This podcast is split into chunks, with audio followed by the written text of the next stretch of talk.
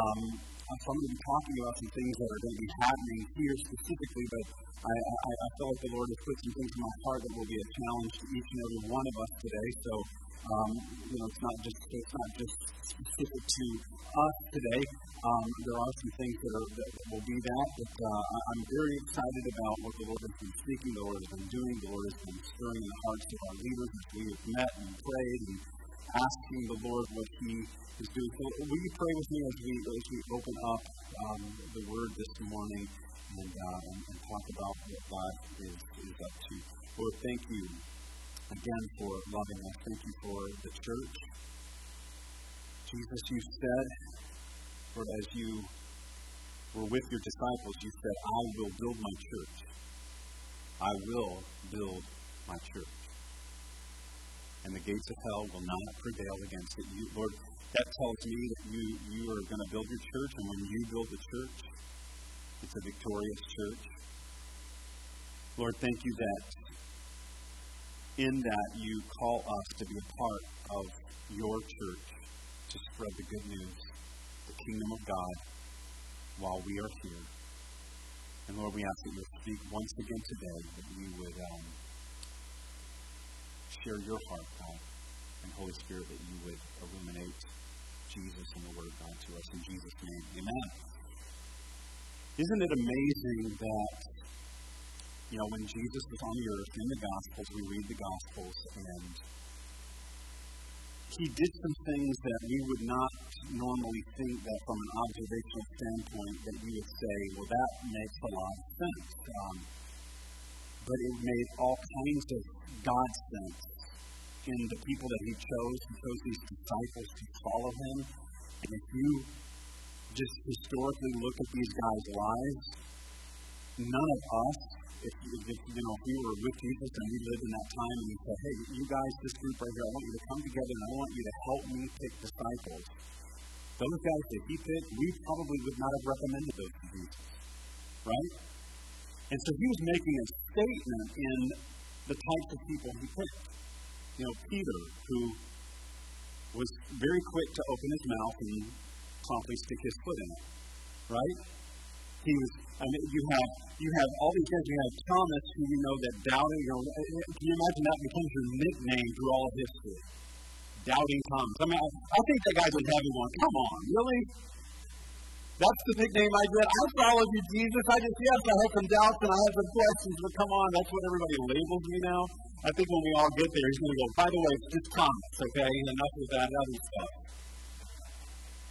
I think James and John, you know, I think of those guys two brothers, you know, and we call them the sons of thunder. That was their nickname, the, the sons of thunder. And, you know, one time they thought that they were going to be real holy, and people were rejecting the message of the gospel. And they go to Jesus and they said, Jesus, should we call fire down from heaven on that town? You're thinking that this is, yeah, it's our team versus their team, and they're going to bake them. And Jesus goes, You guys don't know what spirit you're of. And they're like kind of sheepishly kind of, whoa, you know, I guess we overstepped our bounds. You know, they went from the sons of thunder to like maybe a little crackle all of a sudden. You know, one time they had their mother approach Jesus, the sons of thunder. Mom, will you go ask Jesus that in heaven can we sit on his right hand and his left hand in the kingdom? Mommy, will you go do that for us, please? You wonder if the other disciples are going, Sons of Thunder. you, guys, you guys are awesome. Get your mom to do that. That's great. We would not pick them. And yet, Jesus, in his wisdom and his sovereignty, chose these broken people. The Bible is filled with these broken stories of people who have faith and followed God and struggled and fell down but got back up because what he was saying is, we qualify right? And can you imagine to their probably their their fear that when, when he's leaving and he's ascending to heaven, remember he rose from the dead when we celebrated Easter, and he, he's ascending and he says, Go, the Holy Spirit of promise is going to come and you'll be filled with power to be my witnesses. I'm leaving, I'm leaving it with you guys. You know, they had had him there in the flesh. They're like, no, we like it a lot better if you are here to tell us what to do all the time. And he said, well, it'll be kind of like that for the Holy Spirit. It's good that I go away. And so he leaves the kingdom with them and ultimately to us, and we carry on the vision and the mission that the disciples have as the church. That God still chooses broken people to carry on the kingdom and the work of the gospel. So it wasn't just their ministry. They had a time and season as the church began, and these disciples, and you know, all of them, but a couple died as martyrs. They were killed for their faith following Christ. But they had a vision and a mission to carry on the kingdom, to see lives transformed and touched by the power of the gospel of Jesus. And then their writings, and ultimately Paul getting converted, and all of these things point. Um, and as we fast forward, we are here by divine sovereignty of God to carry on the vision and mission of spreading the gospel of Jesus to the world. We're still there.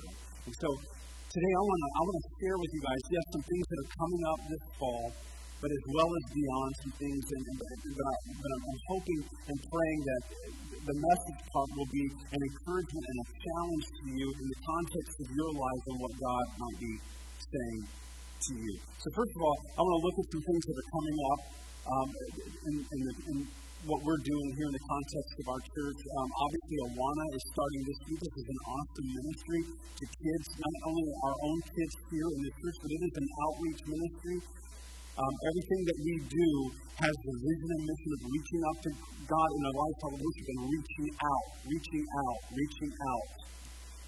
When we stop reaching out, folks, we have stopped doing what He has called us to do. We don't simply live for ourselves, we reach out. Awana is an awesome ministry. Uh, there's opportunities to be involved and be connected if you want to be, if you're looking for something to do. Um, this is a great ministry. You can go be a leader. You can go be a listener. You can listen to children recite scripture to and be a mom or dad put in the face to them, be a, a grandma or grandpa in the face to them. It's a powerful moment that we can share in raising kids up to love Jesus. And I, I, I want to just pause there and I want to say I thank God for the Spencers and our other leaders in Awana that are doing such a fantastic job week in, week out, loving our kids, loving the kids in this community. They have done um, an amazing job. And I'm excited to see what Awana is going to do. Men's group is going to be ongoing. Pastor Barry has done a phenomenal job in our uh, men's group. He's working, you know, with Les and Doug and those guys that are, and you guys that are coming. You know that that is a great um, a great ministry. And I'm encouraging you, men, if you don't go, if you don't have anything to do on a Wednesday night, to show up and, and, and connect with these guys. And we're calling our men to step up and be the men God has called them to be. And then there's kids church that's going on right now, you know, where all the kids can go. There's kids church and um, toddler nursery, kingdom tots, not tater tots, but kingdom tots. I don't know why I always say that, but I just always I have that on my mind. Um, but you know, there's volunteers that make that happen every week. If you're looking for somewhere to be involved, and you can talk to those leaders. Um, and just that Barry and their team, Laura Peterson, who does such a great job in coordinating and, and, and, and making these ministries happen. It is awesome. I'm so grateful for that. Also, youth group and worship um, are going to be led by Charlie and Tori, and in fact, um, some of you guys already know because you're in worship ministry beginning in November. Um, Charlie Landmark is going to be our new youth and worship coordinator. And so this is something that's been happening among our leaders. Um, Athena is going to still be the oversight, kind of the director, but he's going to start taking on some of the weekend, the week out things starting in November. Obviously, why November? Because he's a farmer. Everybody understands that, right? Uh, we didn't want to start him and then him be in the field all the time, but we're just, I'm just thank, thankful to the Lord for him, his faithfulness, his heart. He and Tori have done such a phenomenal job, um, and so they're going to be leading that ministry. I'm so excited about again what God is doing. Some new things that coming out last week, we heard we have a, we're, we're going to have an ongoing relationship connection to Hope Pregnancy Center. We're calling this our life team. Robin Ostlington is, is overseeing that and uh, already off the ground, and we're asking folks to be a part of this vital ministry as we as we love people and we and we serve people that are out um, in, at Hope Pregnancy Center, and so there's a new things coming up. Um, there's going to be an orphan care ministry that's going to be started, um, reaching out to foster families and, and orphans uh, internationally and domestically. My wife is going to be heading that up. Um, a few weeks ago, we had a dream team meeting, and uh, we put that announcement out there, and there were so many phenomenal ideas that came out of that, and already we're implementing some of that stuff, such as the connection with Hope Pregnancy Center, um, the orphan care ministry, um, the ideas that came out of it are ministering to foster families, single parents. Um, and, but part of that meeting was to really, really, the heartbeat of that meeting came out was to reach out to others with Christ's love. I'm so excited about being a part of that ministry. We prayed, we were asking the Lord for divine ideas. There are a lot of ideas. I don't want to give too many of those um, because some of those are just kind of uh, taking shape. And so, but we're very excited. And obviously, we have uh, something that's been on our heart for some time in discipleship. How do we as a church have a game plan for making disciples and, um, and following what Jesus said? Go and make disciples. How do we do that as a church? And this discipleship journey is, is going to be a tool that we use. Um, we're not trying to say it's the only tool out there, the best tool, but it is a tool that we are going to use.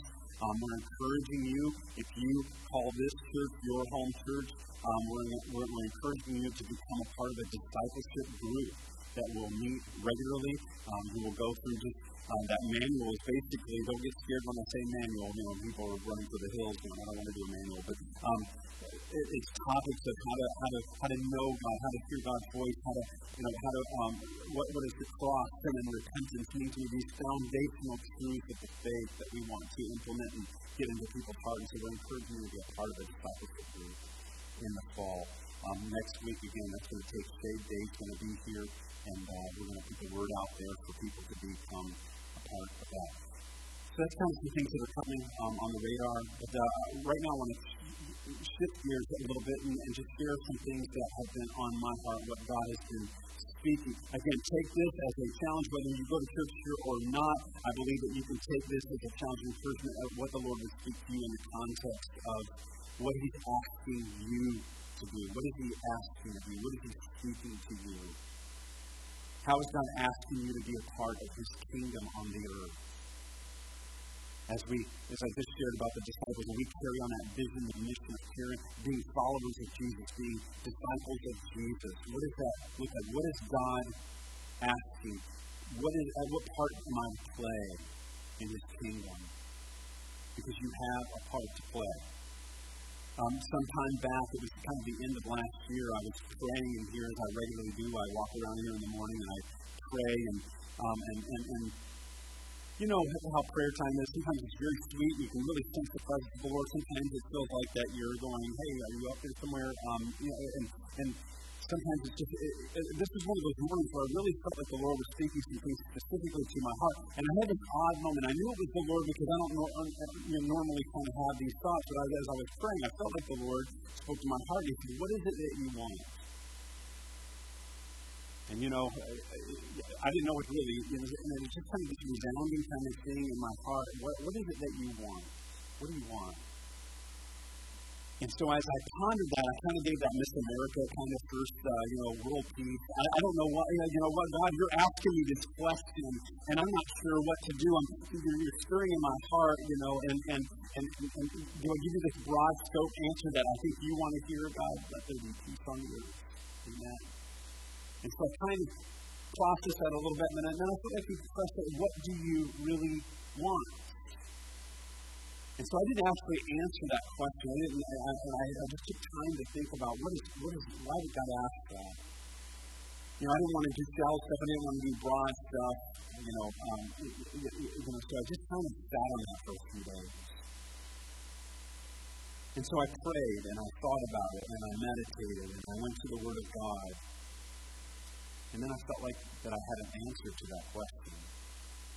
Now, I know that this might seem broad to you, but I felt like it was something that the, that, that the Lord was really directing. And, and, and what I want is for me, my family, this church, each person in this church, to accomplish everything that we were put on the earth to accomplish. Now, again, I know that sounds broad, but I really seriously mean that. You're not here by accident. You're not on the earth. You weren't created. You're not alive right now just by some cosmic chance.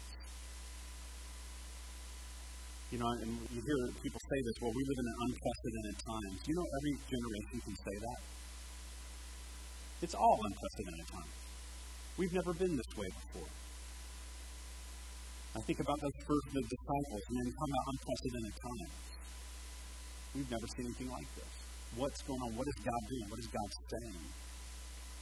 And so we do live in unprecedented times as everyone has. And, and, and, and, and so what we are what we are, are, are, are groaning for and what we're saying is, God, I want to be doing what you have called me to do while here on this earth. You have been sovereignly and intentionally placed here by God at this time in history. Every single one of you. You know, God's very specific. God's intentional. He's purposeful. When he looks at your life, every life on the earth, he knew you, and, and David understood this. He knew me even when I was you know, being formed in my mother's womb. Jeremiah said he knew me before I was being formed in my mother's womb. God knew my days. My days were numbered and ordered of him. That's specific, intentional, purposeful language from Scripture about life. That's why no one's an accident. No one is a, uh, an afterthought. You didn't somehow squeeze through quality control when God was creating. You know, who let that go down the conveyor belt? You know, you are here intentionally and purposefully. And you're here in this present time. You're not in the past. You've heard me say this before. You're, you're not in the past, or God would have put you in the past. You're not in the future, or you would be there. Think about it. We are here at this time in history, very intentionally, very purposefully. You aren't somewhere else. You are geographically where God has you. You have walked through specific things in your life. Sometimes hard things, sometimes challenging things, sometimes painful things. But God, we, we, we hear it, and it's not that God, God does those things, but he allows them for his glory. That's why he can take broken, what Paul says, broken jars of clay, and he can make them vessels of honor. And he can take addicts and transform them, and then they minister to addicts, right? And he, he makes people wounded healers, and he takes people that have brokenness in relationship, and he heals them, and he restores them as they give their life to him, and then they begin to heal and restore marriages by the grace of God, and he takes the brokenness and he makes something beautiful. And so you have gone through things, you've walked through the things that you've walked through very specifically, very intentionally, God has seen you through. And so I believe God wants to, to connect us to His purposes, to build His kingdom here while we are here, to spread the gospel, to see lives transformed by the good news of Jesus. So when you hear things that are happening and, and you see lists and you hear dream teams, you know, our, our goal here is not let's do a thousand things just so that we can be busy, right? No, I, I, don't, not, i don't care anything about that, but I want to do things intentionally, and God is pointing and placing things in our heart, that we would do things for His glory, because He called us and He wants to connect people with the purposes that He has for them. So if you're struggling, what is my purpose? What is the will of God for my life? We want to help you connect to your purpose in Christ.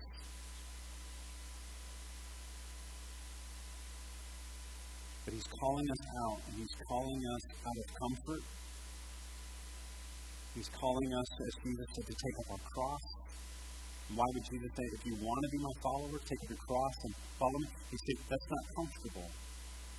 The calling isn't comfort. The calling is a cross. The calling is to say, I want to lay down my life my rights to myself. I want to follow you and do everything that you called me to do. He's calling us to follow him because, if, again, if he's, if he's leading and we're following, he's going to take us into uncomfortable places. He's going to take us into darkness so that we can be light. He's going to take us into brokenness so that we can take his healing power and presence. He's going to remove our comfort and take us into hard places at times Because if he's leading, that's where he went, right? You read the Gospels. Wasn't he around that? And he's saying, if you're following me, this is where we're going. We're going to the highways, the byways. We're going to the broken. We're going to the hurting. We're going to the lost. We're going to love. And so during that time, a couple of scriptures uh, that invaded my heart that I want to speak this morning.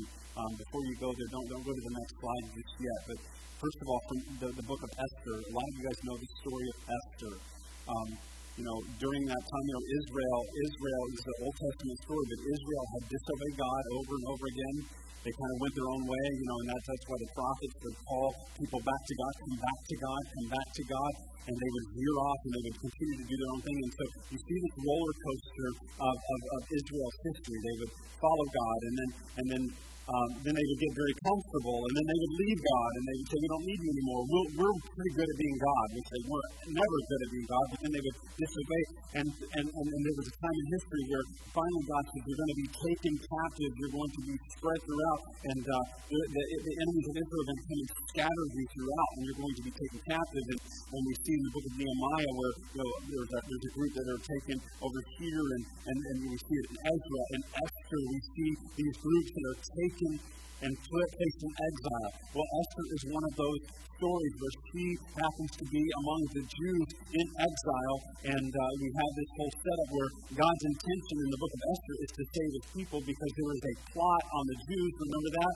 There was a guy named Haman that hated the Jews, and so he plots to have them all annihilated. And that's the book of Esther, where God uses Esther. The, the king gets mad at his queen, so he goes and chooses, an, he's going to choose another queen.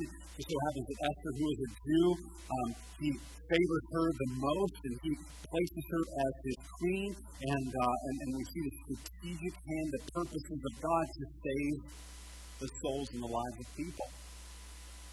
So that's the context, and most, most of you are familiar with that story. And so she's queen now, and so then, then um, Mordecai, her uncle, who was raising her, she was, a, she was an orphan daughter. We don't know what happened to her folks, probably killed in the exile. But her uncle, Mordecai, is raising her. He hears of the plot that Haman has strategized, and so he starts corresponding with Esther, and he's saying, you know what, there is a you, know, because she, she tells him there is a, uh, you know, there, there's this, there's this thing against the Jews. Haman has hatched a plot to kill the Jews, and, uh, and, and so the corresponding back and forth, and he says, You need to do something about it. You're the queen, right? And she, what does she say? She says, Wait a second, I'm the queen, but no one just approaches the king without him holding out the scepter and inviting them in. If you did that, you would be executed. And so and Mordecai, he's saying, you know, you need to do something. She's saying, I'm afraid.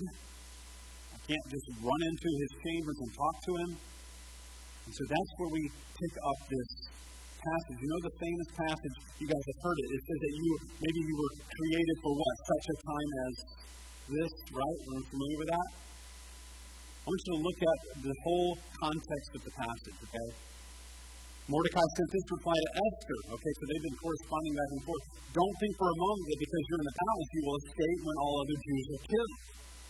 If you keep quiet at a time like this, you need to remember that phrase. If you keep quiet at a time like this, deliverance and relief for the Jews will arise from some other place, but you and your relatives will die. Who knows if perhaps you were made clean for such a time as this? We love that for such a time. You're created for such a time as this. That's very true. But do you understand, do you see what he says beforehand? There is actually a lot of faith in Mordecai. He hears of this plot. He knows God can save the people. But he's saying, Esther, if you keep quiet, they're going to get you too. You're a Jew. If you keep quiet, though, he said, God will raise up a rescuer. God will raise up deliverance from somewhere else. And man, that took me to the core, that passage. Because we have the same calling as Esther. The Old Testament stories, they are historical, but they foreshadow the good news of Jesus. Think about this. As Haman, there was a plot against the Jews. There is a plot against us. We're in a spiritual battle, and there is a plot against our lives. Jesus said this about the devil. He said, The enemy comes to kill, steal, and destroy you. Right? Does that sound like a plot? Yeah, it pretty much is. But I come that you might have life. And just as Haman plotted against the Jews, the enemy plots against us. And he says there's an intentionality out of all these ladies that could have been picked. He puts Esther at this time in the palace for such a time as this. And we understand the plot gets foiled. There's victory and there's salvation for the Jews of the day. And just like that time, we have the same calling. We can, um, we can take on the same mantle that Esther says you were created, you were placed here intentionally purposed by God for such a time as this. At this time in history, at the place God has us, you, you weren't in the past, you weren't in the future, you are strategically and purposely placed at this time in history where you're at for such a time as this. Why? To spread the good news to those who are being plotted against by the enemy to save souls, to see the gospel of the kingdom released and, and, and, and about in our land. I'm excited about it. I hope you guys are too. Mordecai has faith, though. He says, if you keep quiet, deliverance will come somewhere else. And I said, that, that, that, that passage took me because I don't want someone else doing the job that God called me to do. In other words, Mordecai has faith. He says, I know who God is. And, and deliverance will come from. If you keep quiet, God will use someone else. But you are there, you're placed purposely there for such a time as this. Don't miss out on God's purpose for your life. And I said, God forbid that we just live our lives for ourselves and the things that God's calling you to do, to, to be a part of His kingdom, to be a, a, part of advancing the gospel, to see lives transformed and touched by the power of Jesus. I don't want someone else doing what I was called to do. Because He said, God will use somebody else. Deliverance will come from somewhere else. But perhaps you here for such a time as this. God forbid that someone else is doing what we were called to do, either individually or as a church. Amen. I don't want I don't want deliverance coming from some other source of what I was supposed to do. To playing my part. That's why Jesus, his urgency while he was here. Remember when he used I mean here we are a farming community and Jesus used that now. He said, You see the fields? They're white for the harvest. Unless workers go out there, you know, wouldn't it be silly if farmers planted and it rained and you have this crop that's out there and they're going, well, uh, we're good. And it's growing and now it's starting to die. And Jesus uses that. He said, we need workers in the field. We need people about the Father's business. That's why Jesus said, work while it's still day because night is coming. What is night? Well, it's when we either die or something else happens where we miss out on the opportunity that God has for us. And there was an urgency in Jesus' voice when he was giving um, his disciples and he was training them, discipling for what? Not just to be good theological people and, and, and you know have head knowledge of good theology, Yes, it's important to have good theology and good doctrine, but if it's not changing my life, so in turn that I reach out to people to see their lives change, it does me no good. Work while still day, the urgency, and I want to stand before God knowing that I did everything He wanted me to do. And I want that for you. I want that for my family. We don't retire from the kingdom. We don't vacation from the kingdom. We weren't created to live for ourselves. There's intentionality and purpose to why you are here. And you are here for such a time as this. And God still wants to save and transform people. People need the gospel. People need Jesus. Right? They need to be rescued. Another section of scripture that God really spoke to my heart as I was reading was when I was going through the one year Bible, Joshua 19 and 20. That's, it's not going to be up there, but uh, have you ever read those hard to read passages and you're like, why is it in the Bible? You in there?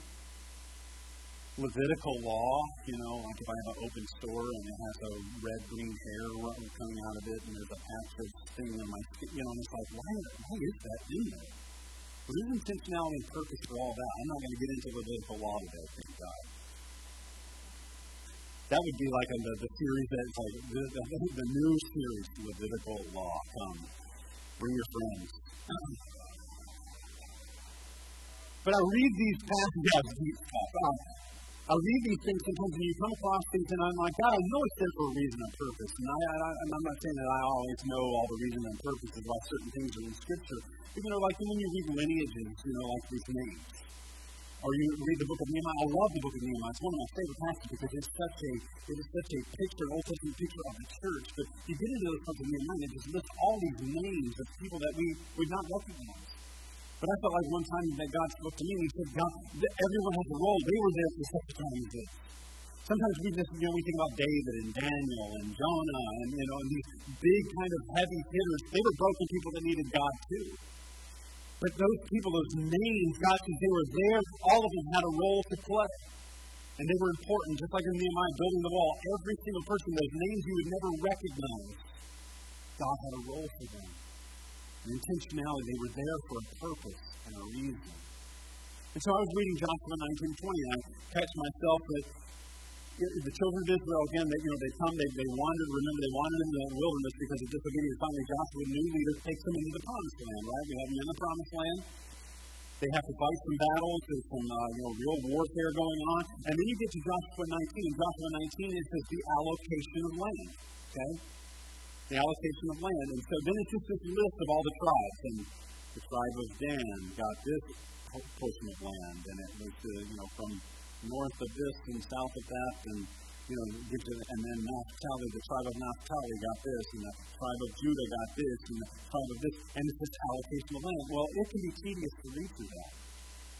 Well, I was in it, and, and, and I felt like the Lord said, you know, because I was asking God, why, why is it in there? God, I know it's in there for a reason. What, what are you saying? And I felt like saying, God gave Israel, and He allocated land for them he said, He gives us, He allocates spiritual land for us. That's why we're here geographically for such a time. Wherever God has placed you and put you, it's not by accident, it's by His intention and purpose. And just as He would allocate land to them, He, allocate, he, allocates places for us to be. And again, that may not just be physical land. That is your sphere of influence. That is your workplace. That is the neighbors around you. That is, God is intentional and purpose. He doesn't place us there, and He doesn't do it just for us. It just doesn't turn in on ourselves. It's not just for us, it is for Him to work in and through us. So, as it was in Esther, God has called us to this home, this place, this region, this land to fulfill His purposes. We were created by Him for Him to fulfill His purpose, to build the kingdom on the earth. And just like you weren't in a different time, you're also not in a different place. And just like he said, I've given Naphtali this land, he says, I've given you Montevideo and Dawson and Boyd and Granite Falls and Madison and Clarkfield and Clara City and Kerkhoven and surrounding areas. And if I missed you, I'm sorry. And Sioux Falls and others. The farm you work, the job that you have, the place that I have placed you here, I've allocated for you a time as this. Make the most of the opportunity.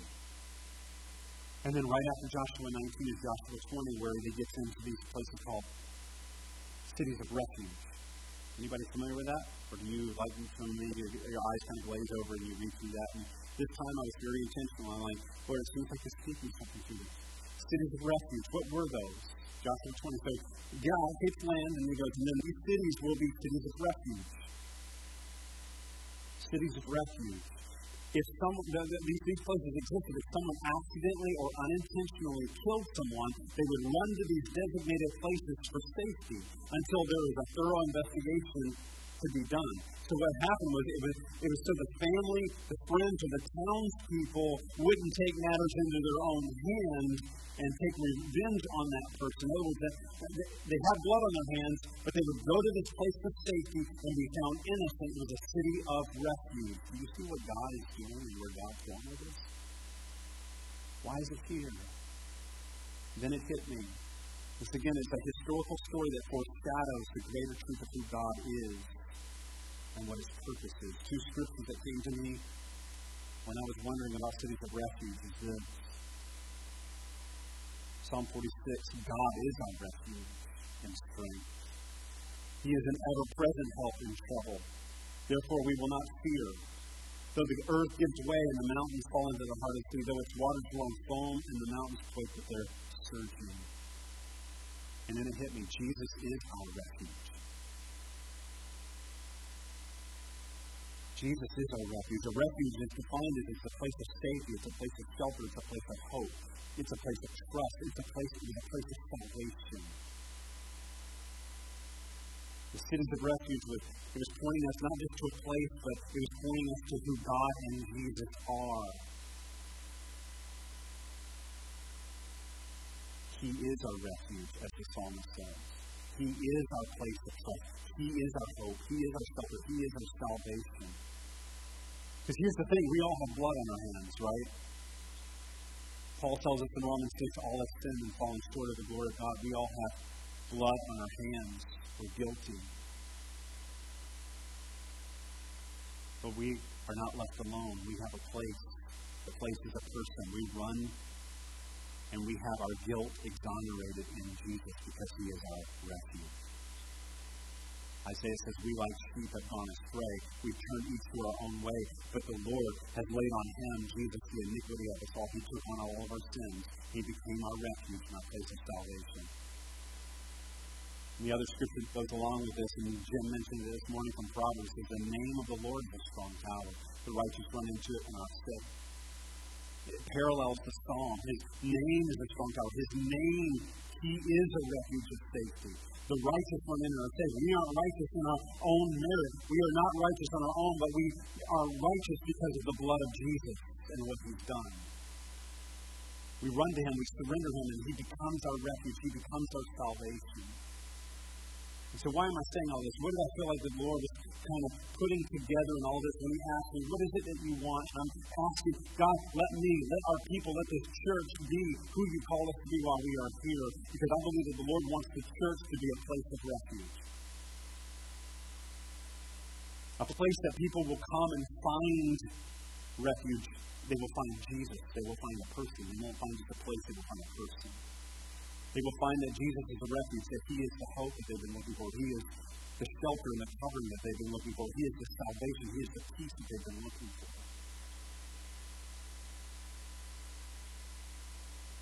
I'm asking the Lord God, make this place, make this church a refuge so people can find cleansing from their guilt of sin. And it is the church's mission to be a place of refuge that points people to Him, the refuge. That's why Jesus said it's the sick who need a doctor. Remember why he was on the earth and the, the, the, the, religious people of the day, the church people of the day began to rebuke him and, and they would say, your, your teacher hangs out with the scum of the earth, these sinners. Do you see what he's doing? Do you see the people hanging out? And Jesus said he knew their thoughts and he said, this is why I come, because it's the sick who need a doctor, not those who think that they aren't sick. That's why the church is the place of the broken because we all need him. He said, that's why I come. And that's why he said, I came to seek and save the lost when he reached out to Zacchaeus. That's why the church must be a hospital for the sick, not a country club to make its members more comfortable. We are a triage unit. We are not a true ship. We are in a spiritual war, and lives are at stake. And we are called to build the kingdom of God, to spread the gospel of Jesus. Our goal isn't to work toward comfort, but to spread his gospel and to follow him as he leads us into hard places. Because eternity is coming. Eternity is there for all of us. We're here, we will we have a specific thing that God has for us, an intentionality and a purpose. You know what? As the Lord carries, we will come and go, folks. We will face death and we will leave this place. And we will stand before God. And so things that we have been praying about as we move forward that we're inviting you to pray about. We truly want to make our church a place of refuge. One of the things that we are praying about is moving locations. Some years ago, um, you know, this church where it sits, that Fellowship Hall was the original sanctuary, and then they had these three phases that were, phase one was come out this way where you see the poles. That was a wall there. And that was phase one. And phase two went out wider. And there was a phase three that never happened to blow out the walls of the, the, the uh, the fellowship hall, which was the old sanctuary, to expand to do more. Now, with zoning laws, they couldn't do that. One of the other things that was talked about many years ago, and so actually where these are kind of were digging up these old wells and saying, God, what are you saying? There was one time talk of moving out onto Highway 7, moving this church out onto Highway 7. And why would they do that? Why would you move locations to be more effective? And, and they wanted to expand to be more effective. And so that is one, one of the things that we are praying about is that, God, what would you have us do? And, and I'm not saying this is happening next week. I, am I'm saying be prayerful, praying with us that, with, that, that God would make our church a refuge, that we would do things for His glory, not to just build slick buildings or whatever, but to say we want to become a refuge. We want to be a ministry, a place of refuge because we want to be as effective as we can be. And so we talked about a place to potentially have like a food shelf and a, a second-hand item for those who have need, possibly a daycare. These are the things that we've been talking about to minister to those in our community, a place to build bridges to our community. It would be a multifunctioning facility because the church isn't a building, folks. It is the people. It is us. The building is a tool.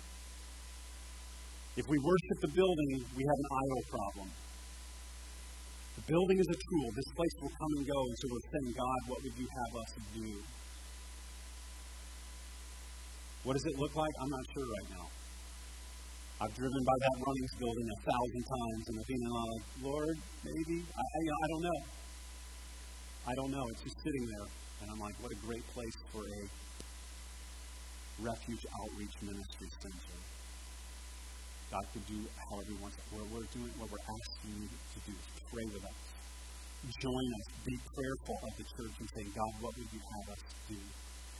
The other thing that we as leaders are praying about and inviting you to pray with us is changing the name of the church. Why would we do that? Other churches have done that.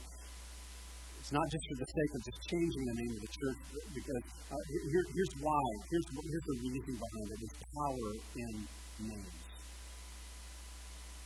It was very biblical. The people of Israel, when, whenever you see an EL on the end of someone's name or AH, it actually had, it, it incorporated the name of God. Daniel. Know, Nehemiah, AH. It, it, it included the name of God. There's power in the name. When they would name things, and they would name places, and they would say, This place is Bethel right? Remember that point? And he said, we're going to now call it Bethel, house of God.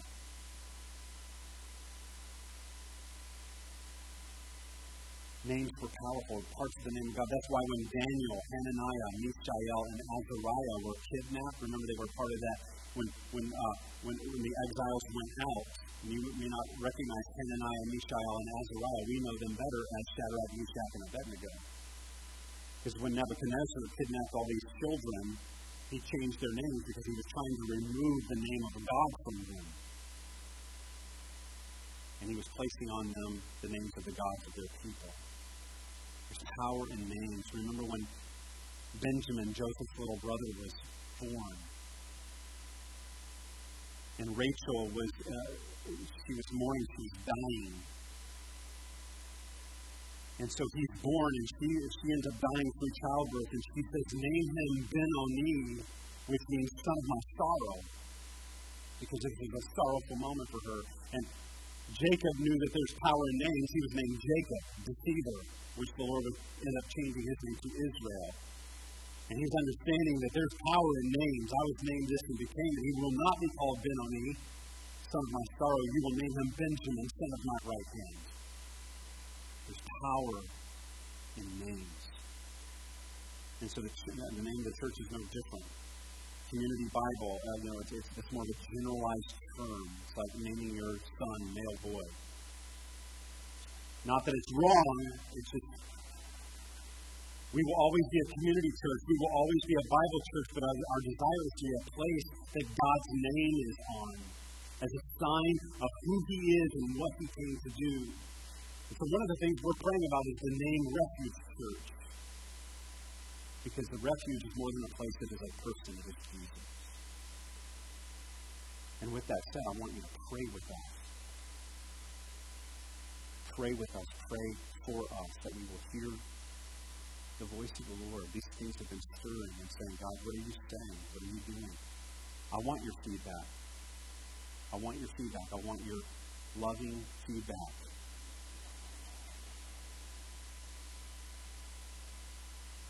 Process. It's okay to process and think through those things, but that's what I'm asking you to do is pray. Because time is short, folks. We have a limited amount of time. The Bible says make the most of every opportunity. We are placed here such time as this.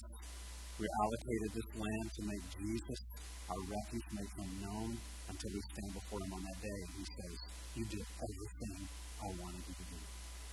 That's the testimony I want. Please stand with me.